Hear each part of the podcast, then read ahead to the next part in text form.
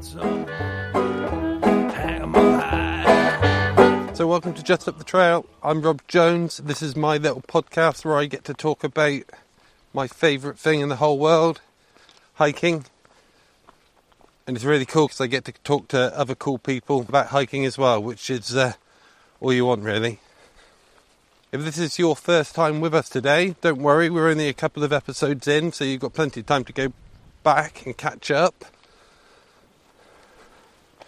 So the show launched two weeks ago, and let's just say I'm delighted with the response it's had, the number of downloads, the feedback I've had has been fantastic. So thank you all for liking and sharing and all of that jazz. An even bigger thank you goes to my guests, certainly this first round of guests where you know they didn't really know what they were letting themselves in for. So Chris, Leah, Tom, Trev, Mike, and of course today's guest, Stephie Boon. Thank you so much for helping me get this off the ground. I really, really appreciate it. Today's podcast features Stephie, who is a really impressive woman. She's a hiker, she's an artist, she's a writer, and she's really quite inspiring to be honest. And I think she's probably just finishing off the Ridgeway to add another national trail to her tally. You can find her blog, which is called 10 Mile Hike. I'll leave links to all of that in the show notes. So, yeah, just head over there and have a read. Listen to this show first, obviously. And then head over there and have a read of all her stuff. It's really good. It's like a little treasure trove. During this conversation, we talk, well, we talk about all sorts. We talk about responsible access and wild camping. We talk about hiking the national trails. We talk about art and creativity in the outdoors. And then later on in the show, maybe the second half, we talk about um, mental health and the impacts that being in the outdoors in hiking can have on our mental health, both positive and negative. And I appreciate that some people might not be in a position to listen to that sort of conversation. So if you're not in the right space for a honest and open conversation about mental health struggles, then please feel free to skip ahead. Once again, an absolute massive thank you to Stephie for taking part in the show. Thank you for your honesty and your openness. And we pick up our conversation around her recent trip to Dartmoor. So you were up on Dartmoor last weekend? Yeah, it was just I'm I did a lowland leader course. I don't know if you've heard of that. And as part of that, you have to do continual professional development. So I was there for that. And that's quite interesting, actually. It was a guided walk, which I'd not been on for a really, really long time. I haven't been on a guided walk. So, yeah, it was at Merivale in the prehistoric settlement there with a man called Simon, who's an expert in the area and the archaeology. And there was just me, Simon, and another leader. So we basically ambled around all these amazing prehistoric sites for a good few hours, learning lots and it's wonderful up in there. I think Dartmoor's one of those. Oh, it's. I think it's one of the national parks that gets like the least attention almost, and it's a real hidden gem. Yeah, it's. I think it's got quite a reputation for wild weather and fogs, and like, but I think it's an amazing place. It's really, especially being down here in Cornwall. It's somewhere that even I don't have a car, so even without a car, it's relatively sort of accessible. I think it's probably about 70 miles from here, something like that. So. We spend quite a lot of time on Dartmoor because, you know, it's, it's quite quiet. And that Merivale area is really, really something else, isn't it? Yeah, it's just, it was so exposed. I mean, there is just nowhere to kind of hide there. To, but it's, that there's something about that kind of open space that just really I don't know, it's just yeah, it's just somewhere that I love. I think what I really love one of the things I love about the coast, walking on the coast, is looking at the horizon and feeling that there's something further away that you can explore. And I think that you really get that similar feeling in those sort of vast expanses of landscape. Whereas in mountains, I don't, I, I don't think the feeling is quite the same. You feel more kind of um, kind of claustrophobic, I suppose, in because you're kind of surrounded by all this height, whereas in this sort of vast moorland space. Yeah, at times in the mountains, you feel a bit walled in, don't you? Yeah. You feel like it's on three sides of you and you just feel a bit hemmed in. But like on top of Dartmoor and Bodmin's similar as well, isn't it? You get on the tops and you can just see for miles. And you can cover distances that, like quite quickly without realizing quite how far you've gone. One of the things that we didn't do actually at Merivale, we probably walked about two miles.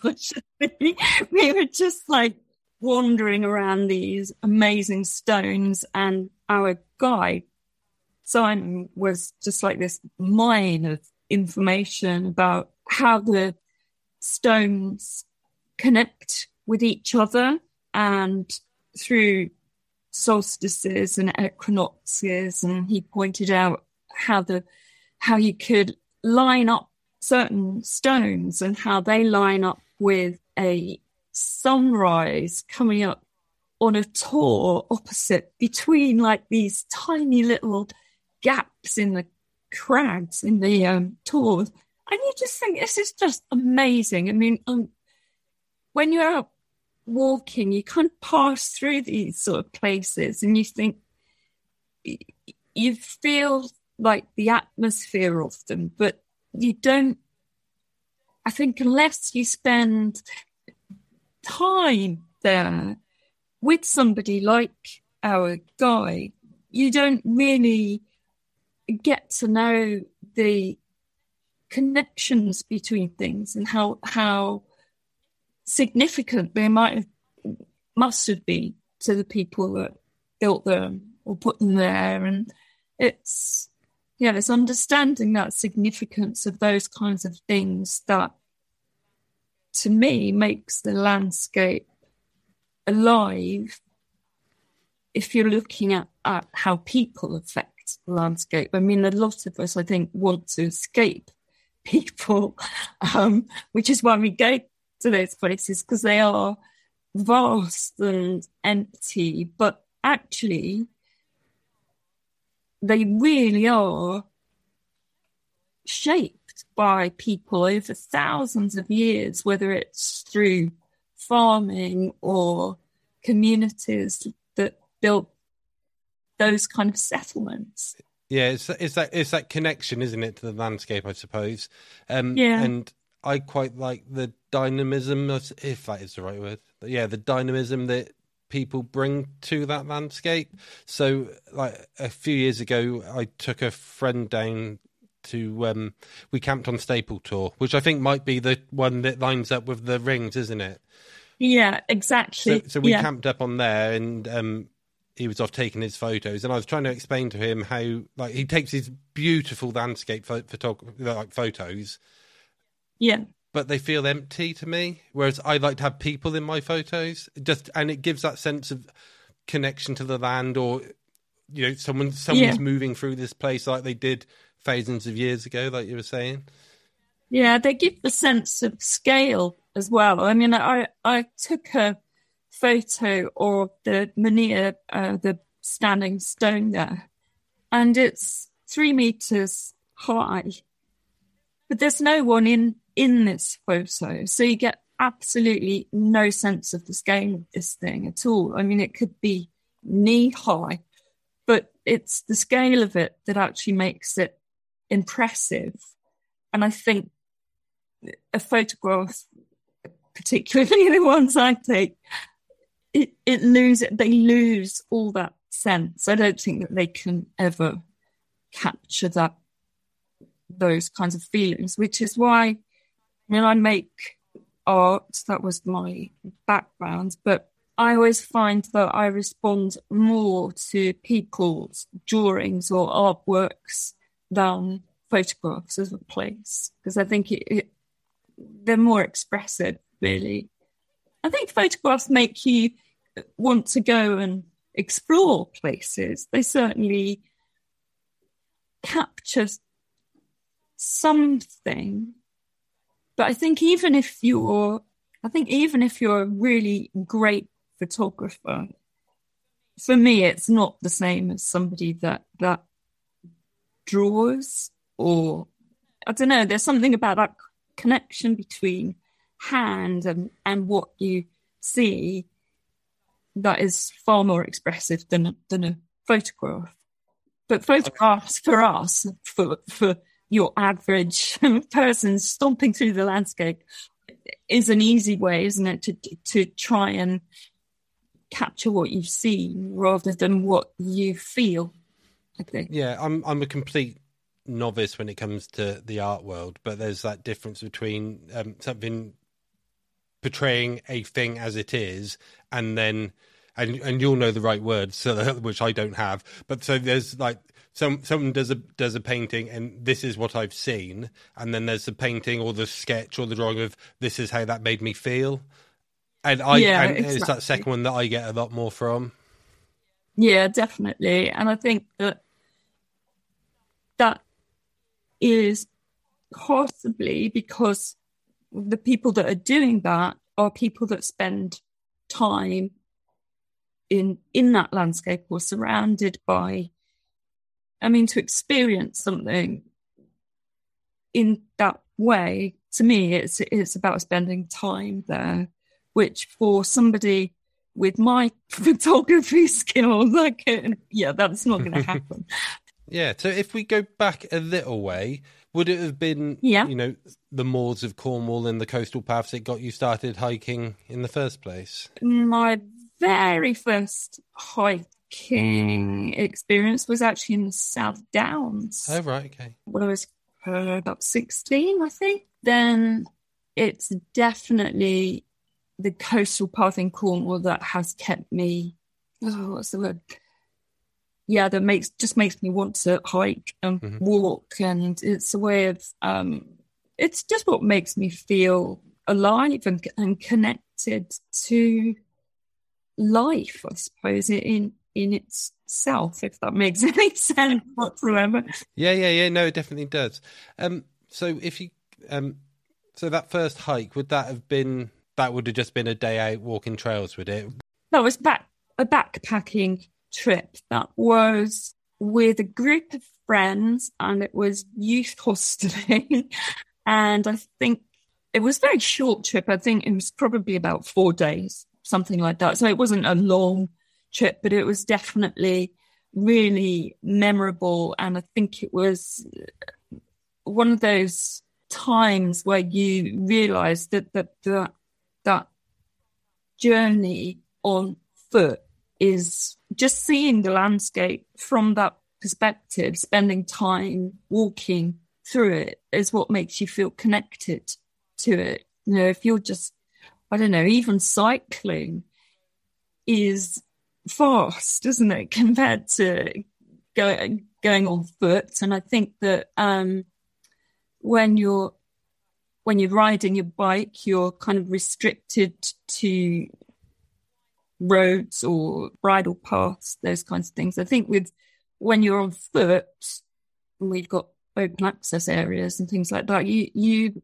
you can explore much more widely, I think, and you can go where you want to, not where the road tells you to go, which I think is ultimately more fulfilling. I think it's quite difficult in this country with um, land access as it is until we get land reform like they've had in Scotland. I think we, mm-hmm. we're always struggling. We're always it always feels quite restrictive, doesn't it? It's like permissive paths, and I mean, I'm grateful for what we have, Yeah. but it always feels like it could be more. It definitely could be more. I mean, even in Dartmoor, I, I believe, I don't know the details of it, but I think that there have been more restrictions have actually been put in, or if you like, more of our rights have actually been taken mm-hmm. away to wild camp. It's heartbreaking. really. I know in 2020, at when we first came out of that first lockdown, and like the hordes descended en masse, Yeah. and a lot of them ended up on Dartmoor, and it was just a nightmare. I don't think they had any choice but to close off areas. No. then. but it's where it's whether it's then since been avowed again, or whether the restrictions have stayed in place. Yeah. I, I, that I don't know. I gather they're still in place, but don't quote me. Because I'll, I'll be honest, we've not been out much for the last two years because it's almost a bit snobby, I suppose. It's been a bit like, well, I don't want to be associated with the kind of people who are out there making a mess and behaving irresponsibly. I don't really think of it as, being snobbish. I just I think of it as uh, it's probably because I'm exactly the same. And you cannot blame anybody who's been cooped up for months on end, wanting to come and explore beautiful places. But it, I guess, it was just like all of a sudden floodgates are open. That that's how it it feels, rather than a natural kind of evolving way that people might explore or begin exploring it. And and I think for a lot of people, it it was just that it all happened at once, and it was so overwhelming that you did want to hide from it, and you don't want to be associated with people who don't respect those environments because they've never really explored those environments. So I, I think education is is something that that's really been missing. But then there's never obviously the desire to explore and change has changed because of the pandemic. Maybe it's time that we actually seriously educated people. I don't, that's in, in even that sounds like Yeah, it does. Like for us, for us, like like over here, we've had the countryside code, haven't we, for years? Well, I I was brought up on the countryside code, and then Leave No Traces now come in. But like the first tenant of Leave No Traces, plan ahead and prepare. Like, do not put too much pressure on the site you're going to.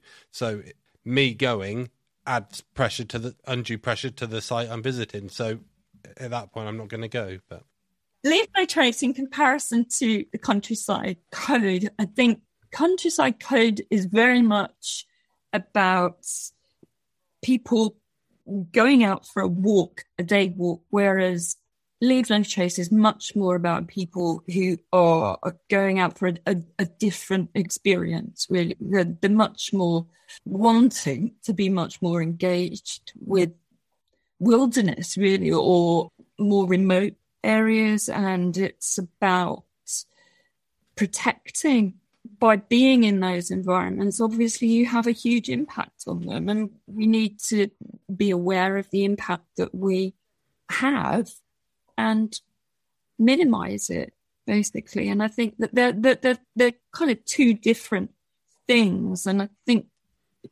As you say, although it's American and maybe it's come from those big national parks and real wilderness. They've they've got a lot of they make a lot of sense it, it, for those of us that go out wild camping or backpacking in, in this country. And if you don't know about it, it it's not your fault, is it?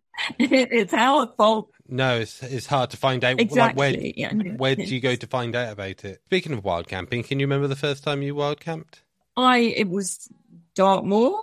Um, it was with my son and his dad, and What about the first time you d- done it? Like say the wild camp? that camp. was probably uh, 12, 14 years ago when I I split up with my son's dad, and I absolutely loved wild camping, and I just thought, do I not go now because I've got nobody to go with, or do I go and see how I get on and what it feels like? And I just absolutely loved it. And I had a car at the time. It was relatively close to home. I parked fairly close to where I camped.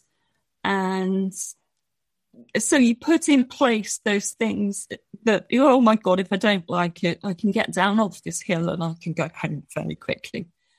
But I just never looked back. I mean, I, I knew, I suppose, because you've been wild camping some for you know, lots, it, it wasn't a huge jump, but it was also the first time, I suppose, I wild camped where I shouldn't have been. Wild camping. Dartmoor, as you know, you can Lake District in, in those kinds of places, you it's acceptable. Dartmoor it's legal. Other places it's accepted. Where I went on the southwest coast path was probably none of those things, but I didn't, but people obviously do because, or had, because they walked the Southwest Coast Path. So, or, so yeah, it was just amazing. I remember um, it was quite cold. I didn't have a tent. I didn't even have a bivy bag. I was just in a sleeping bag. So I woke up absolutely drenched. it was just like watching the sun rise in the sort of watery kind of colours of the sky listening to the waves crash into the cliffs and just utter peace and just those yeah just those feelings. I love that feeling of of being small and and just feeling like I'm part of something that's really big and un- unknowable. Like this universe is just so phenomenal, and and I get that sense when I'm on my own. We went up. Um, I always get my Welsh pronunciation wrong, but we went up Glyder Fach, up through the Devil's Kitchen, and then up onto the top. Um, this was between Christmas and New Year 2019. And when we got at the top, there was a cloud inversion, and it was just like oh. one in a million shot. And I just looked at it, I just burst into tears because I was just like, like I had a proper epiphany. Yeah. If there is an all powerful being, it's this. And I felt so tiny and I couldn't get my head around anything for about 15 minutes. I was just sat there that, looking at it, going, What is this I'm looking at? I, you know, so I completely understand what you mean about that, that feeling of being so small it's just it's wondrous though isn't it that that's it is. what you, it's just complete wonder you're just whether you're looking at a starry sky or a rainbow or listening to bird song or waves or looking at the light changing on the landscape or the sea it's just that sense of wonder at the natural world that that just fills me with joy and peace. And I think that living in a town like I, I do, it's a very small town, but there's no connection to any of that. You know, so it, it feels really special being in those sort of places. Is that the sort of, is it that that gives you the drive to take on these national trails at the rate you're going? The national trails are they're really interesting actually. They're they're a fantastic way, I think, so far. I haven't walked masses. Uh, I think I've done five so far, including Southwest Coast Path. But what I, I wanted to get from them is to explore different parts of the UK it's amazing to me the the range of different landscapes that that we have in even between here and the Cotswolds, you know, just a hundred, couple of hundred miles away. My plan is to work from south to north for a number of reasons. One, the biggest basically is finances. So it's about starting closer to home, I suppose, so that gives me a chance, hopefully, to save some money so that I can travel further. This year, I'm in a couple of weeks, I'm doing the Ridgeway up in, well, starts in Wiltshire. I'm hoping to do the Pembrokeshire Coast Path. Oh, that would be lovely. Have you been? Have you been? No, I, I did spend a little time down in Pembroke uh, years ago. So I'm from uh, originally, up on the Welsh border. Because Oh. you've done Offa's, Offa's Dyke, I did you? Offa Dyke last year, and which is why I really want to do Pembrokeshire Coast Path because I'd I'd never really been to Wales before. Some people were saying, "Well, you still haven't been to Wales because it's just like in and out of the border." But it was enough to make me want to go and explore more. I mean, going through the Brecon Beacons, for example, I know it was only I don't know 10, 15 miles through that uh, national park, but it was yeah, the only thing that I really kept getting irritated about on that hike and others is that I couldn't see the sea. You're so used to it being where you are. So you, yeah, I was just like, all right, I really want to do another coastal trail. So, and that, yeah, I really like the idea of exploring Wales a bit more. And then over in Norfolk, you've got the Ped. Is it the Peddars Way over in Norfolk? That follows the coast a bit. Yeah, Peddars Way. Uh, it's like two trails, really. The Norfolk Coast Path and Peddars Way sort of join each other. It follows uh, the route of Roman roads, and they are dead straight. Lots of it's on tarmac. Lots of it is just enclosed and kind of trees. So there are no views or, or anything like that. I mean, it's doing, doing it as part of the Norfolk Coast Path as well. It gave a lot of, there was more variety. But if you were just going to do that part of the trail, which I think is about 50 miles, I, I would do something else. Having said that, there are some stunning places. There's uh, Acre, for example, on that trail, which is beautiful, really worth it, spending some time exploring.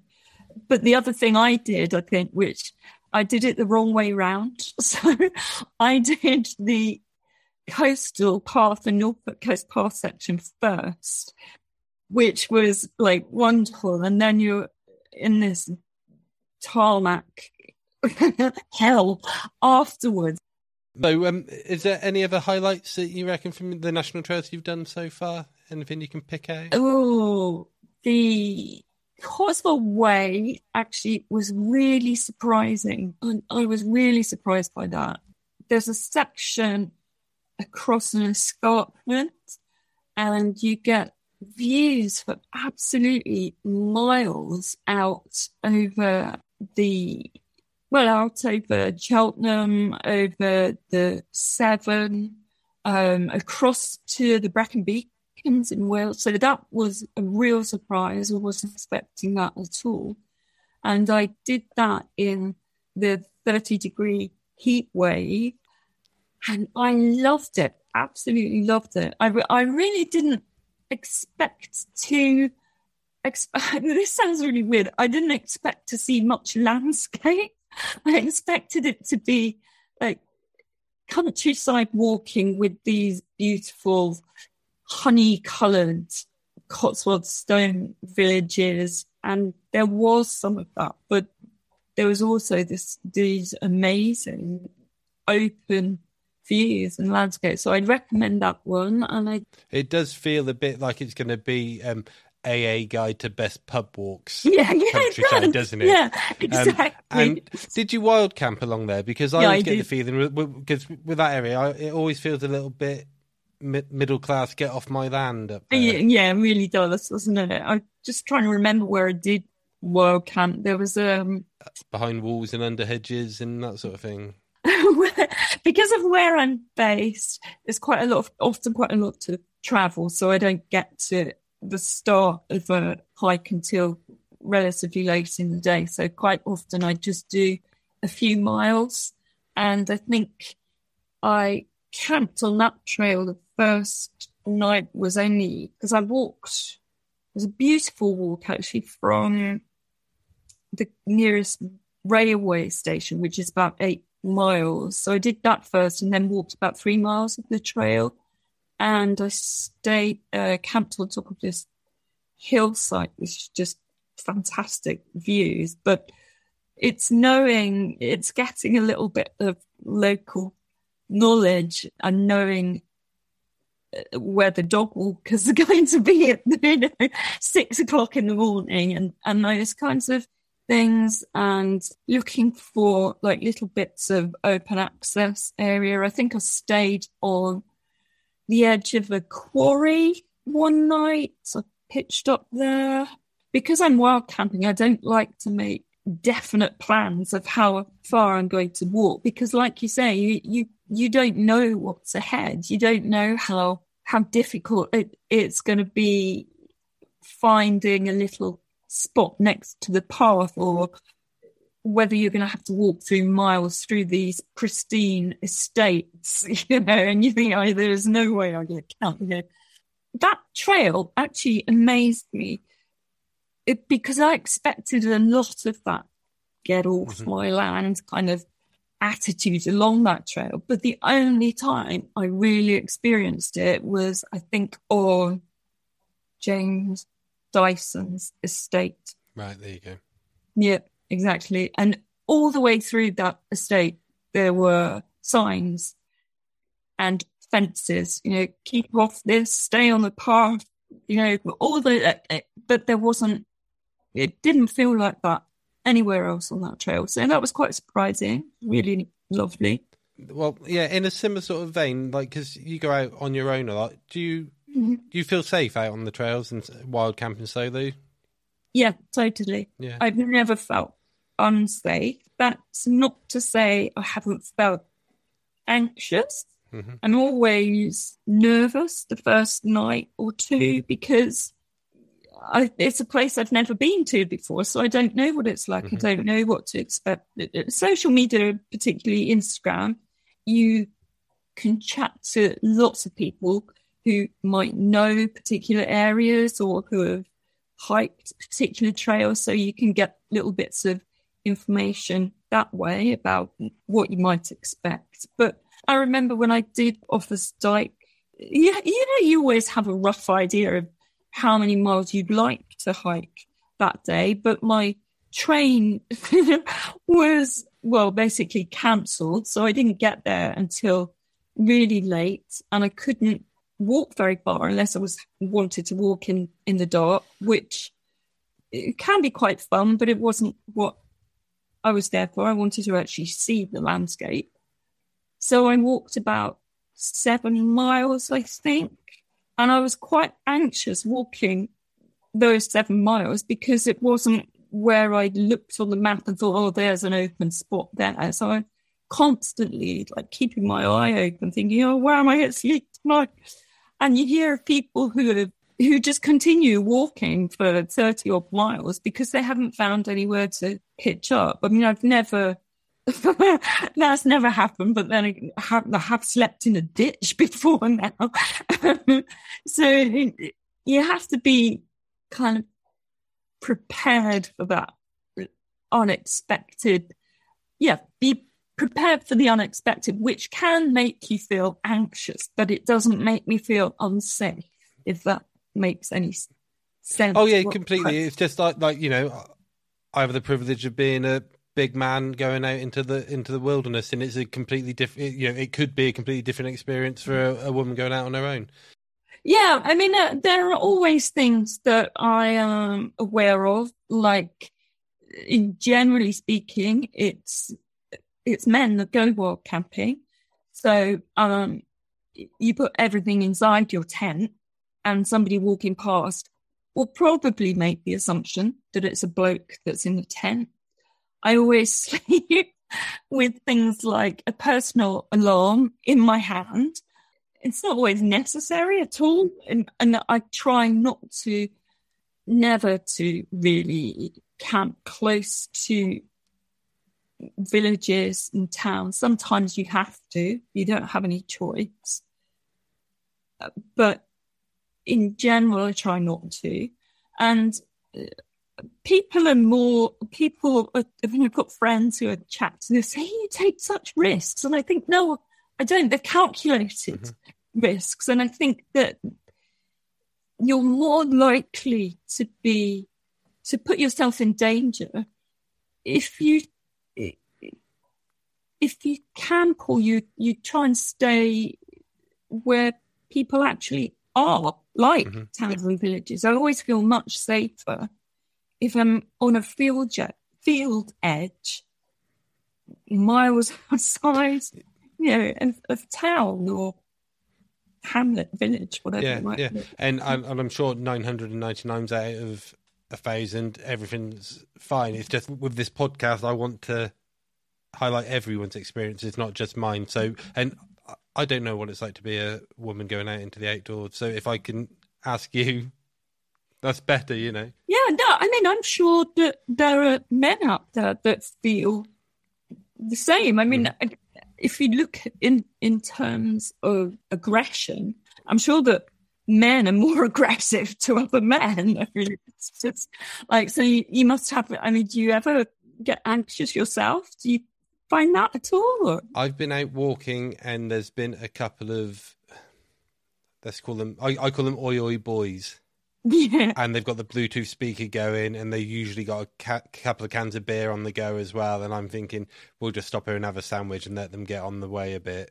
yeah, There are certain types of blokes that I will steer well Yeah. clear of, and if I go in a campsite, you can spot the party tent, and I'm not here for that. You know, Yeah. it is. But I don't feel unsafe. It's just a distraction from what I'm out there for. Do you know what I mean? yeah. But I think also it's being it's being sensible, isn't it? Mm-hmm. You don't feel unsafe, but you might feel more unsafe if you were closer to them or if you antagonize them intentionally or unintentionally, mm-hmm. you know, and, and so you are I don't know, you're you're constantly making those judgments, aren't you? Whether mm-hmm. it's conscious or, or not. And I think that I suppose I make different decisions as well because I've got the kids with Yeah. me most of the time as well, you know. So I'd make it like if I would quite happily, if I was on my own, sleep in a ditch. But five of us can't fit in a ditch. Top and tailed.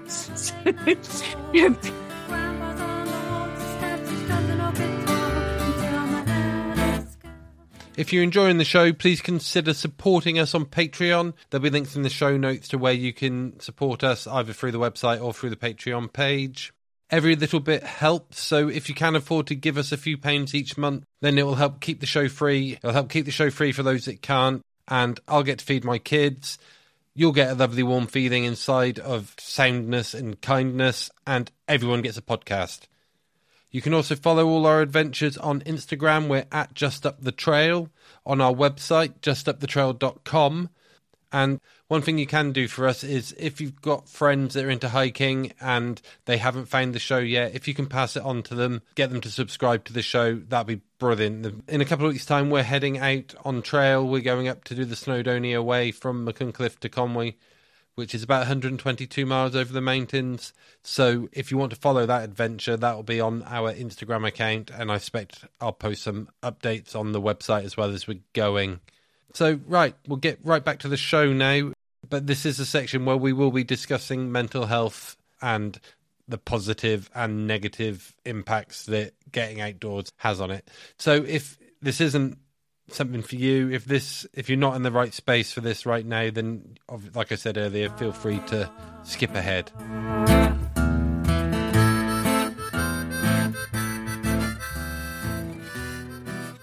your blog is extensive and it's beautifully well written and? Yeah and i've enjoyed i've been reading some of the more the journal side of it because there's you've Yeah. got quite a lot of like trip reports and trail guides if you like and then Yeah. and then you've got a section for like which, you know like your own trail journal if you like and Yeah. you do write on there about your relationship between hiking and your own mental health so i was wondering if you would like to have a chat about that and if you don't that's entirely fine too No, of course I talk about it. so, um, like for me, is very much linked. I can. I've recently, well, before Christmas, I I had my diagnosis of depression and anxiety, Yeah.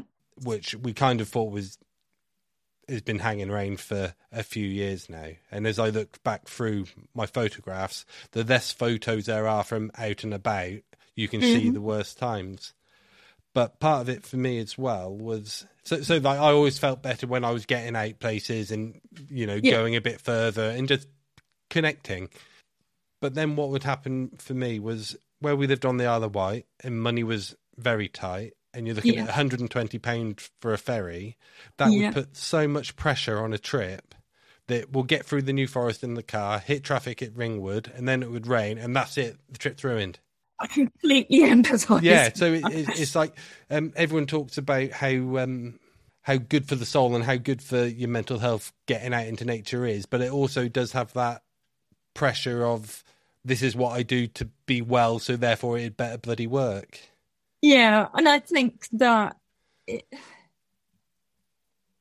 I don't think necessarily that just being a bit controversial. I think that there was there's a kind of evangelical movement that is like you have to get outside, you have to connect with nature for your mental health.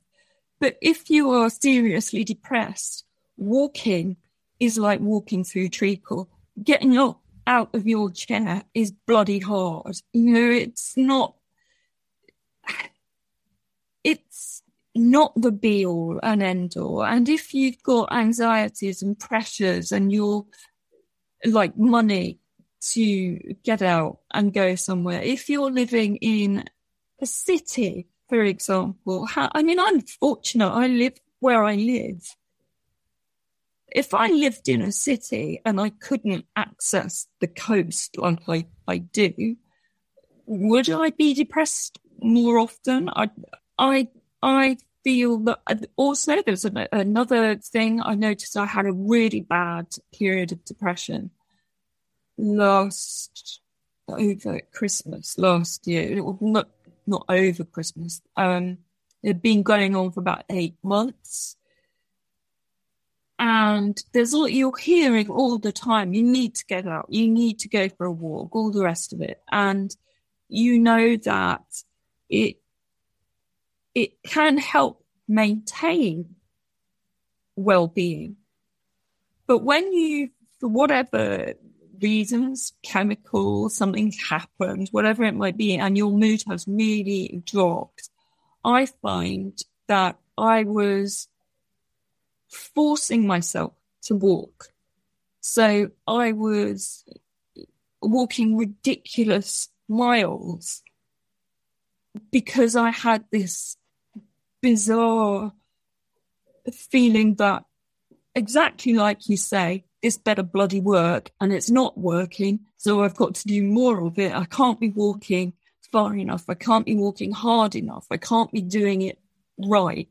And so you, you get to the point where it kind of like the whole thing just collapses and it's unsustainable. And it, actually the thing that you really love becomes the, the, the enemy almost.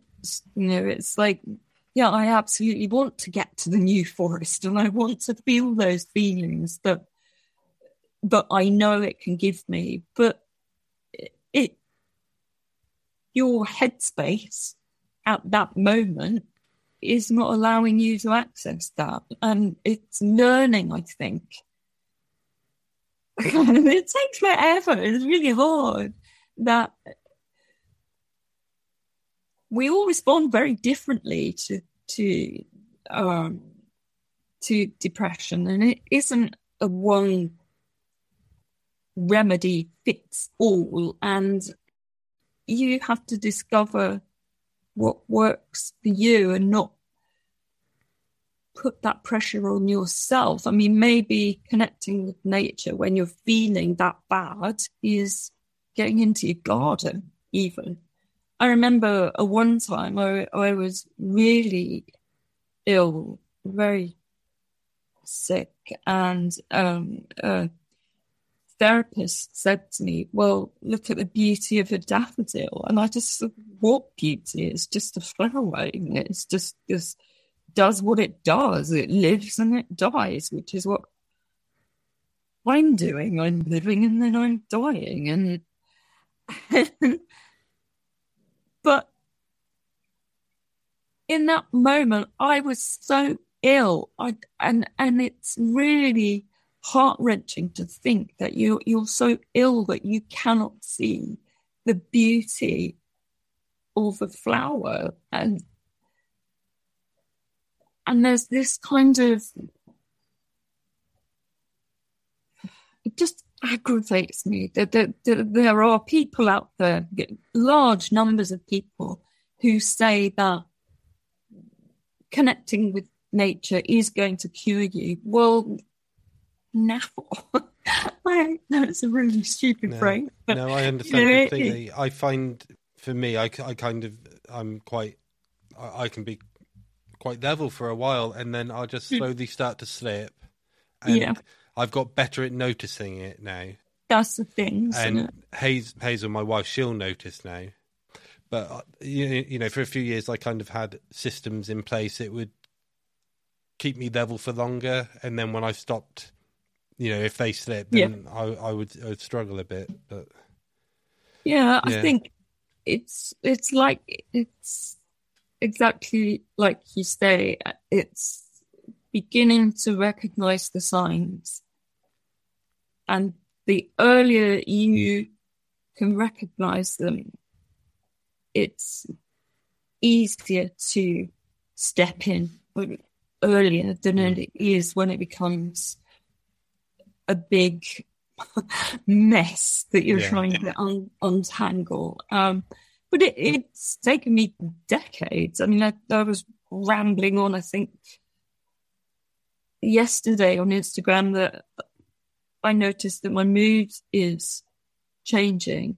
And I think actually, I haven't noticed my mood changing. I've noticed my behavior changing. I noticed that my motivation to get out of bed, to get a shower, to eat well, to go for a walk, I've noticed changes in my motivation, which lead to um, illness, hmm.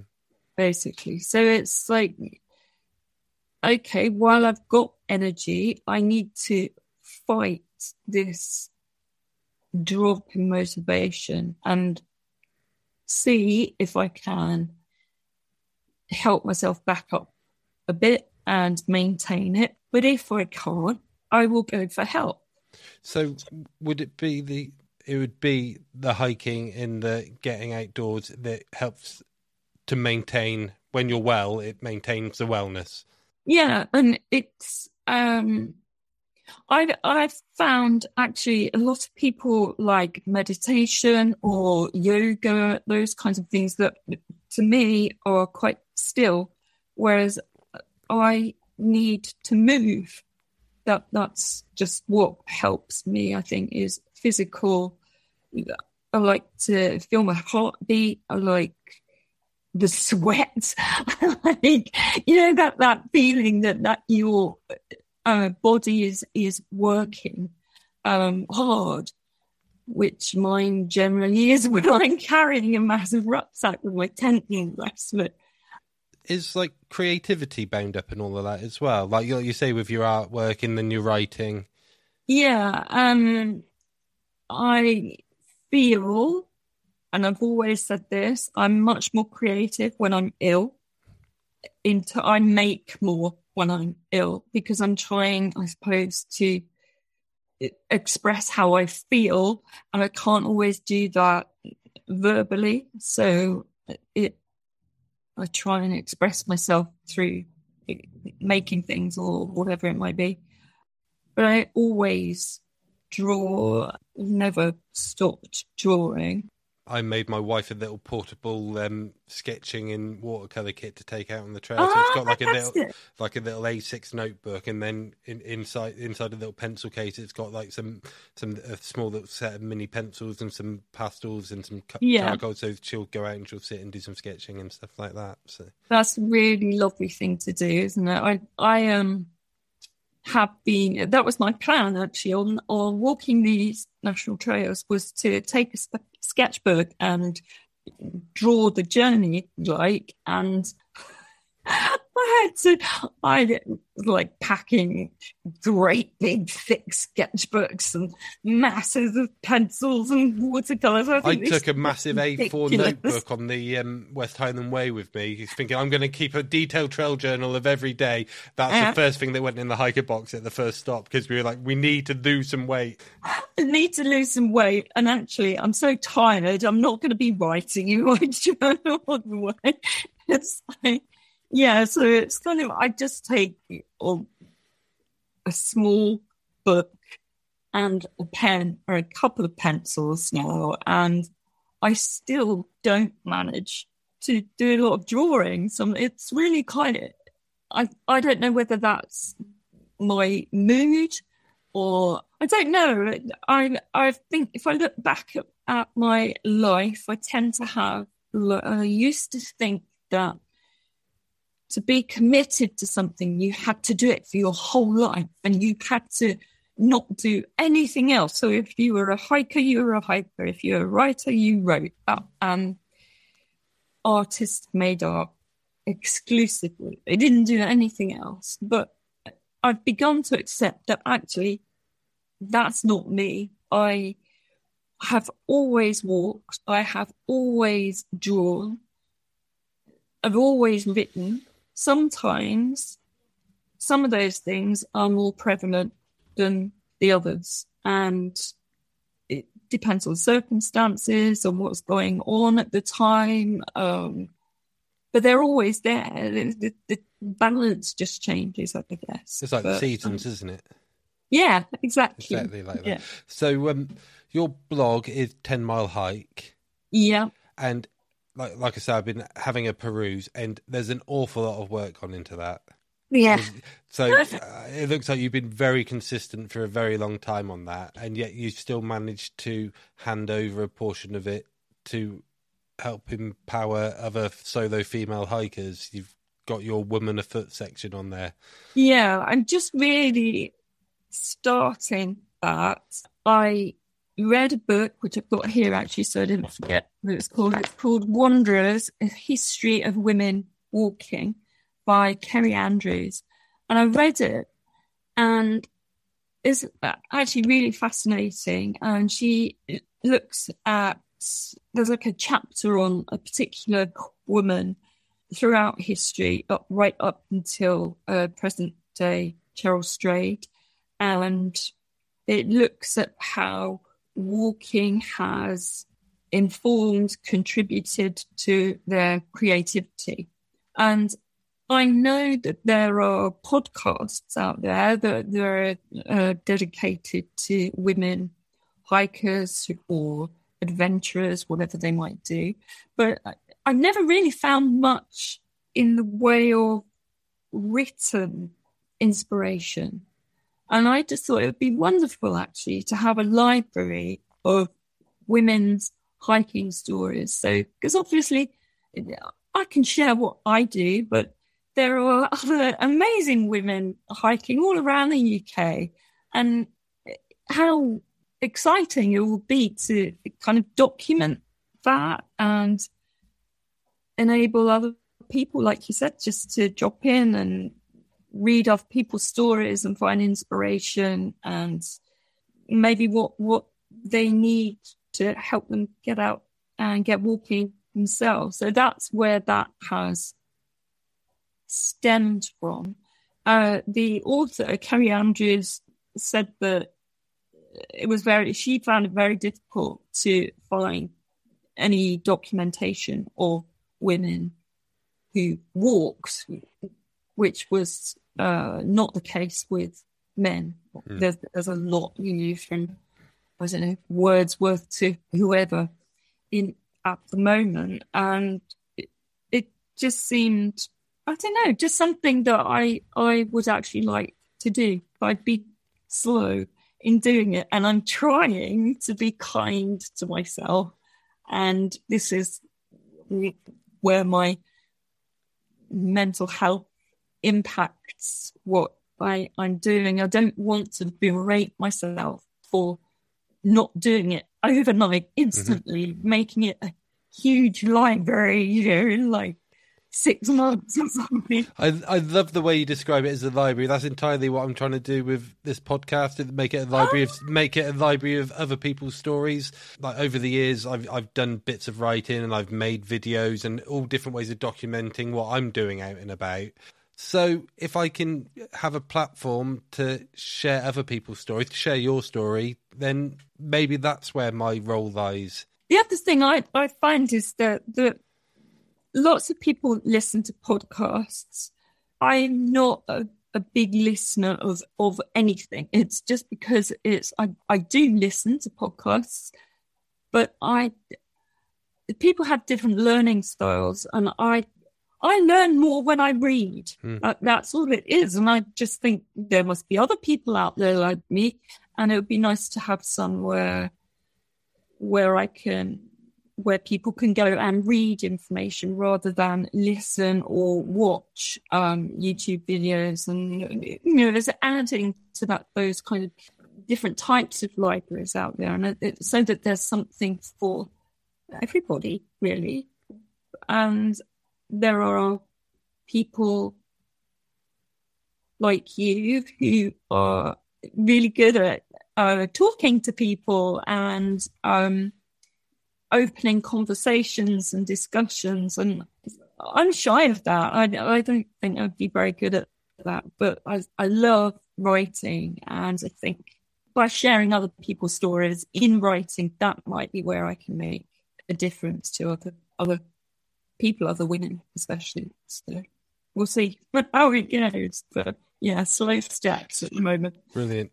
So, where where can everyone find you online and in the world?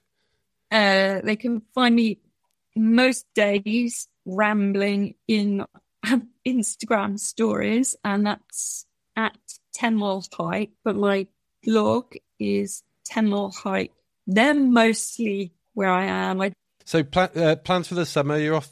Uh, I'm off to do the Ridgeway in a couple of weeks' time. Yeah, hopefully Pembrokeshire Coast Park later in summer. In June, I'm doing something really exciting.